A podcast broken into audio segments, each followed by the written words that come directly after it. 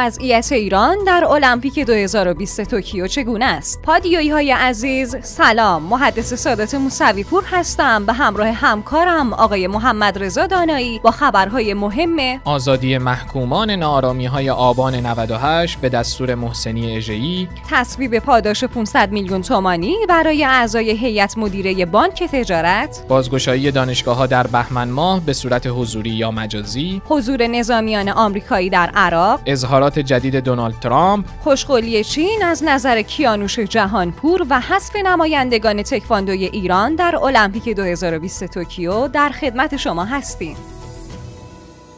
با عرض تبریک به مناسبت میلاد با سعادت دهمین اختر تابناک آسمان ولایت و امامت امام هادی علیه السلام با خبرهای فوری و مهم امروز دوشنبه چهارم مرداد ماه 1400 همراه شما هستیم. میریم سراغ خبرهای داخلیمون. حسن روحانی در 61 مین مجمع سالیانه بانک مرکزی با اشاره به شرایط خاص و پرفراز و نشیب کشور در طول 8 سال گذشته به خصوص با وجود جنگ اقتصادی گفت. خب این که در جامعه برخی از افراد فکر می‌کنن که دولت در این زمینه مقصر بوده دولت یک بدهکاری داره. دولت بدهکاری نداره. دولت بر مبنای روال کار خودش کار رو انجام داده و پیش برده. اما در این حال یک جنگ اقتصادی بر ما تحمیل شده. جنگ اقتصادی بینظیر در تاریخ ایران و شاید کم نظیر در تاریخ جهان. شما بگید کی بوده یک جنگی بر ما تحمیل بشه که جلو فروش یک بشکه نفته بگیره؟ حالا یه وقتی بوده یه تحریم بوده که مثلا گفته که نفت یه میلیون بشکه صادر شه مثلا یه مقطعی. تو سال 90 91 همچون شرایطی پیش آمد که فشار آوردن که آقا نفتی که فروخته میشه مثلا یه میلیون بشکه فروخته به جای دو خورده ای. اما اینکه حتی یک بشکه فروش نره یعنی کل نفت ایران تحت تیغ تحریم قرار بگیره و کل عملیات بانکی مشمول تحریم بشه و کل منابع ما یک جا مسدود بشه. حالا اون سالهای 90 91 یک راههایی یک مسیرهایی وجود داشت برای فعالیت‌های بانکی. خب از 92 هم که یک گشایشی هستن. شروع شد و آغاز شد با توافق موقت. اما اینکه تمام راههای بانکی ما مسدود بشه فعالیت های تجاری ما مسدود بشه. یه همچون تحریمی تاریخ کشور ما سراغ نداره. رئیس جمهور در ادامه هم نسبت به توان دولت برای حل امور اظهار داشت. من می‌خوام بگم که برخی از مشکلات در اختیار دولت نیست پای دولت نوشته میشه اما ربطی به دولت نداره. الان میگن آقا چرا دولت تحریم تمام نکرد؟ خب به ما ربط نداره. اگر, اگر اختیار در اختیار ما بود اگر اختیارات لازمی که قانون به ما میده قانون اساسی مقصودم از قانون قانون اساسی. قانون اساسی به ما میده. اگر همون اختیارات ما می‌تونستیم عملیاتی کنیم و اجرایی بکنیم ما آغاز سال 1400 تحریمی نداشتیم. تمام شده بود FATF خب در اختیار دولت نیست. شما اگه بگید آقای FATF چی شده خب دولت کار خودش انجام داده مجلس هم انجام داده. یه جای دیگه گیر کرده.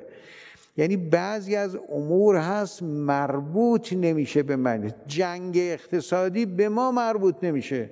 جنگ اقتصادی یک نادانی در کاخ سفید پیدا شده اونجا آمده یه تصمیم غلطی رو گرفته و آمده از برجام خارج شده و این تحریم بر ما تحمیل شده. اگرم ما می‌خواستیم کاری انجام بدیم که البته در زمان ترامپ بسیار سخت و پیچیده بود. حالا بر فرض اگر یک راه کوره ای هم وجود داشت اون کل نظام میبایست تصمیم بگیره. دولت به تنهایی قادر نیست این کار. بعضی از امور هست دولت به تنهایی قادر نیست. باید بقیه دستگاه ها بقیه ارگان ها همه یاری کنن همه کمک کنن تا ما بتونیم حل بکنیم. حالا می‌خوام بگم یعنی بعضی از اموری که پای دولت نوشته میشه حالا دولت دوازده مخصوصا که مواجه بوده با این مشکلات این مربوط نمیشه به دولت. برخی از امور در اختیار ما نیست. یعنی ما تلاشمون رو انجام دادیم سفارش دادیم پول پرداخت کردیم. خب این واکسن نمیاد به هر حال. می‌خوام بگم یعنی بعضی از امور برای مردم باید توضیح داده بشه. متخصصین هم باید برای مردم تشریح بکنن. اون جایی که دولت مقصر دولت باید عمل کنه. کجا بوده عمل نکرده؟ حجت الاسلام و المسلمین محسنی اژه‌ای رئیس قوه قضاییه دیروز در محل کارش با تعدادی از مردم و همچنین خانواده های محکومان نارامی های آبان 98 دیدار و گفتگو کرد. در پایان این دیدار هم رئیس قوه قضاییه به غلام حسین اسماعیلی رئیس حوزه ریاست و القاسی دادستان تهران مأموریت داد پرونده افرادی رو که در جریان نارامی های آبان 98 دستگیر شده بودند رو مورد بررسی مجدد قرار بدن تا با بررسی فوری پرونده این محکومان زمین زمینه آزادی و بخشودگی افراد واجد شرایط فراهم بشه. محسنی اژه‌ای همچنین در حاشیه این دیدار هم تماس تلفنی با رئیس کل دادگستری استان خوزستان داشت که دستور داد هر چه سریعتر زمینه آزادی کسانی که در جریان اتفاقات روزهای اخیر در این استان صرفاً به خاطر اعتراض تحت نظر قرار گرفتن رو هم فراهم کنه. رضا اردکانیان وزیر نیرو در گفتگوی تلویزیونی نسبت به این سوال که آیا ما آب به کویت صادر می کنیم که خوزستان دچار خشکسالی شده گفت؟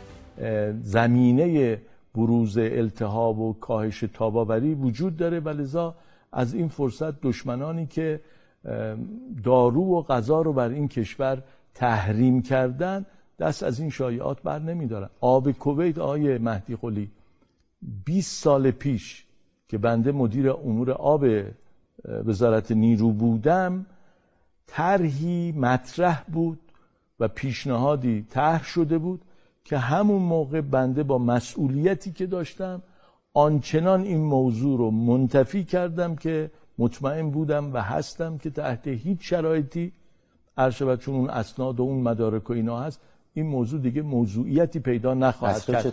حالا دیگه چه برسه که از زیر زمین آب ببرن بسره یا نمی‌دونم برق رایگان همه این بحثا تمامی اینها موضوعات کذب محض هست و با هدف ارشبت حضورتون که تاثیرگذاری روی رابطه بین مردم و مسئولین طراحی شده و خوشبختانه هم همونطور که تا به حال به نتیجه نرسیدن از این پس هم همین گونه است.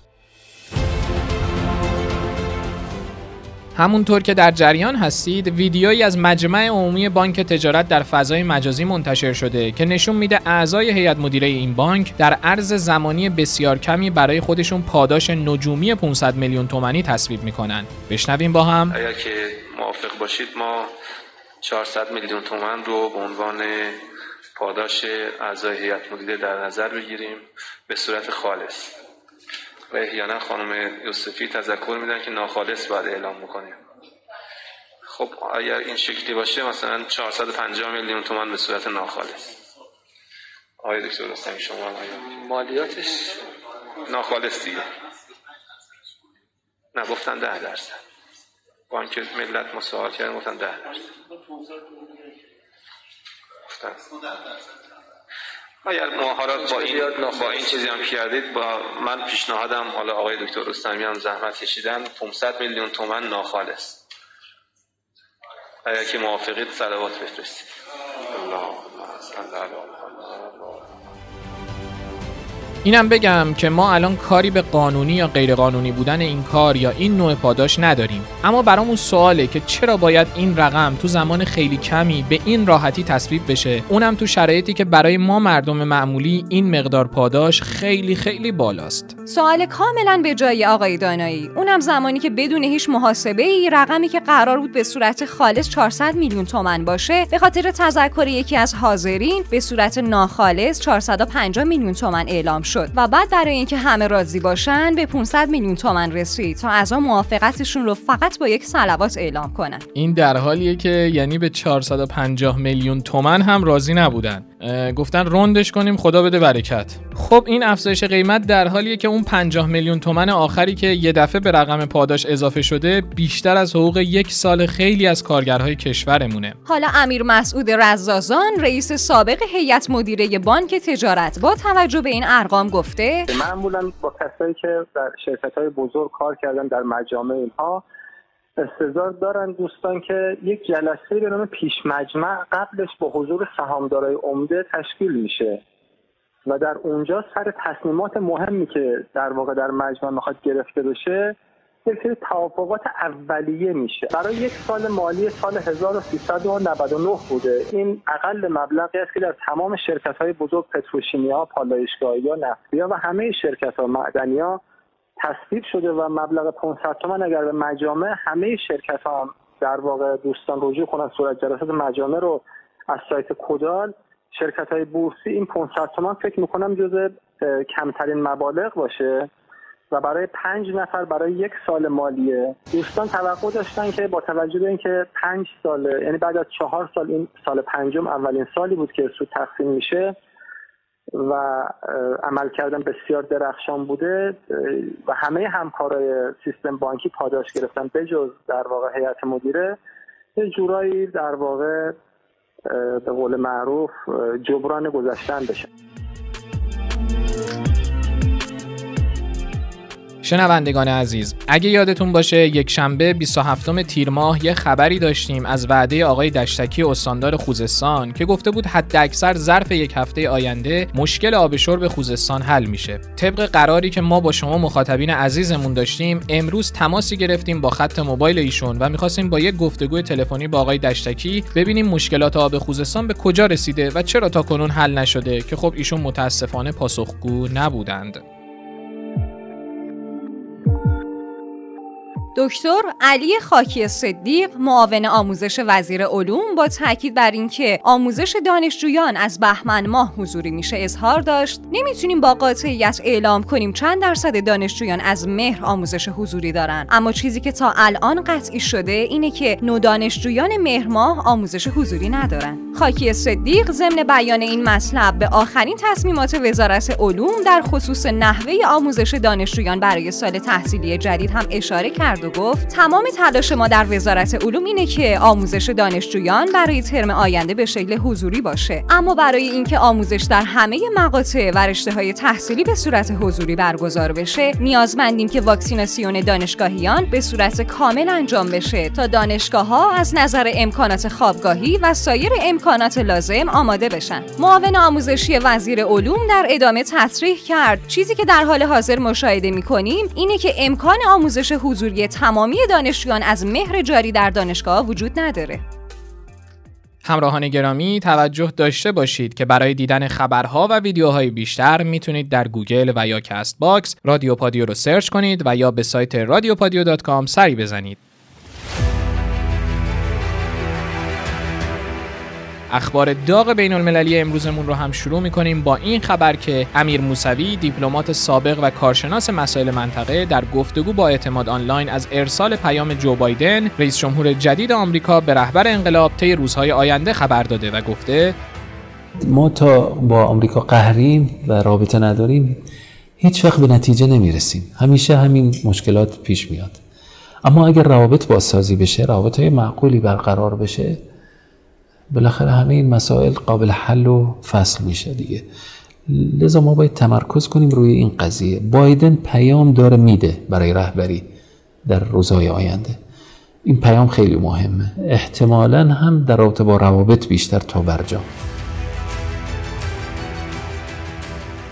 مصطفی الکاظمی نخست وزیر عراق هم در مصاحبه با آسوشیتد پرس به حضور نظامیان آمریکایی اعلام کرد. عراق دیگه به نیروهای نظامی آمریکایی برای مقابله با داعش احتیاج نداره. زمان خروج این نیروها هم از کشورمون عراق به نتیجه مذاکرات این هفته ما با مقامات آمریکایی بستگی داره. نخست وزیر عراق در آخر گفت از این به بعد دولت عراق از واشنگتن فقط در زمینه آموزش و جمعآوری اطلاعات نظامی درخواست همکاری می‌کنه.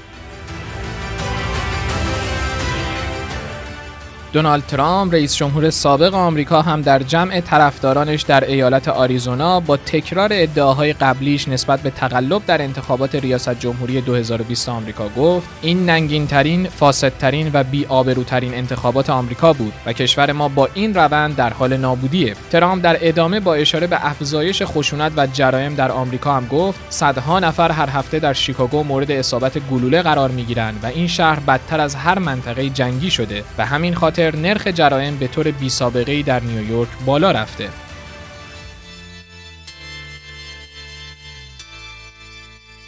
از دونالد ترامپ بگذریم. رسیدیم به خبرهای کرونایی. کیانوش جهانپور سخنگوی سازمان غذا و دارو هم اعلام کرده. با ورود محموله واکسن کرونا در روز سوم مرداد ماه عملا بسته ده میلیونی واکسن از چین محقق شده. جهانپور در ادامه گفته تا الان خوشقلترین تامین کننده خارجی واکسن برای ایران چین بوده. غلامرضا عباس پاشا معاون استاندار تهران هم با توجه به شرایط قرمز کرونایی نسبت به وضعیت حضور کارکنان ادارات و دستگاه های اجرایی استان تهران در محل کار گفت حضور کارکنان در محل کار خودشون بر اساس طرح هوشمندسازی محدودیت ها و بر اساس رنگبندی که شهرهای استان دارند. معاون استاندار تهران در ادامه هم اعلام کرد حضور و فعالیت کارکنان ادارات عادی به صورت 70 درصد دورکار و فعالیت ادارات با کارهای ضروری بر حسب تشخیص رسمی رئیس اون دستگاه به صورت 50 درصد دورکاری میشه. همچنین حضور کارکنان در ادارات تا آخر مرداد ماه از ساعت 7 تا 13 می باشد قبل از اینکه بریم سراغ خبرهای ورزشی با توجه به شرایط کرونایی کشور به خصوص شیوع گسترده دلتا کرونا می‌خوام با توجه به این بیت شاعر که میفرماید تو رعایت کن و در زمره یارانم باش گر رعایت کنی از لطف تو بس دل شادم. خواهش کنم از شما بزرگواران که پروتکل های بهداشتی رو با دقت رعایت کنید.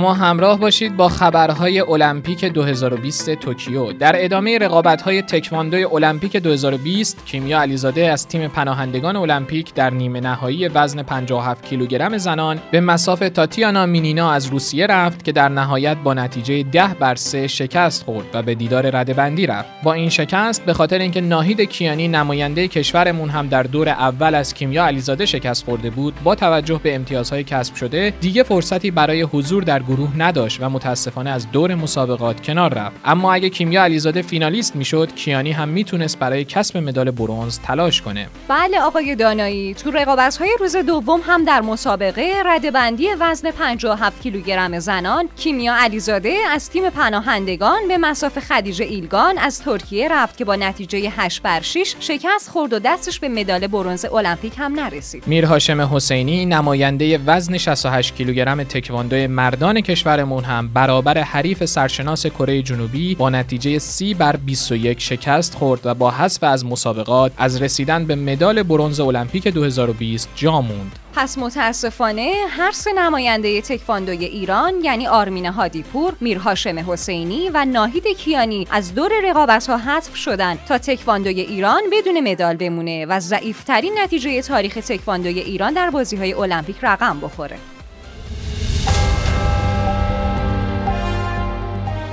خب خبرهای امروزمون اینجا تموم شد. account پادی underline بی در تلگرام و شماره واتساپ 0991 205 0973 و همچنین کامنت های کست باکس رو فراموش نکنید. ما همچنان منتظر نظرات و انتقادهای سازنده شما همراهان دوست داشتنی هستیم. تا عصر سهشنبه خدا یار و نگهدارتون. خدا حافظ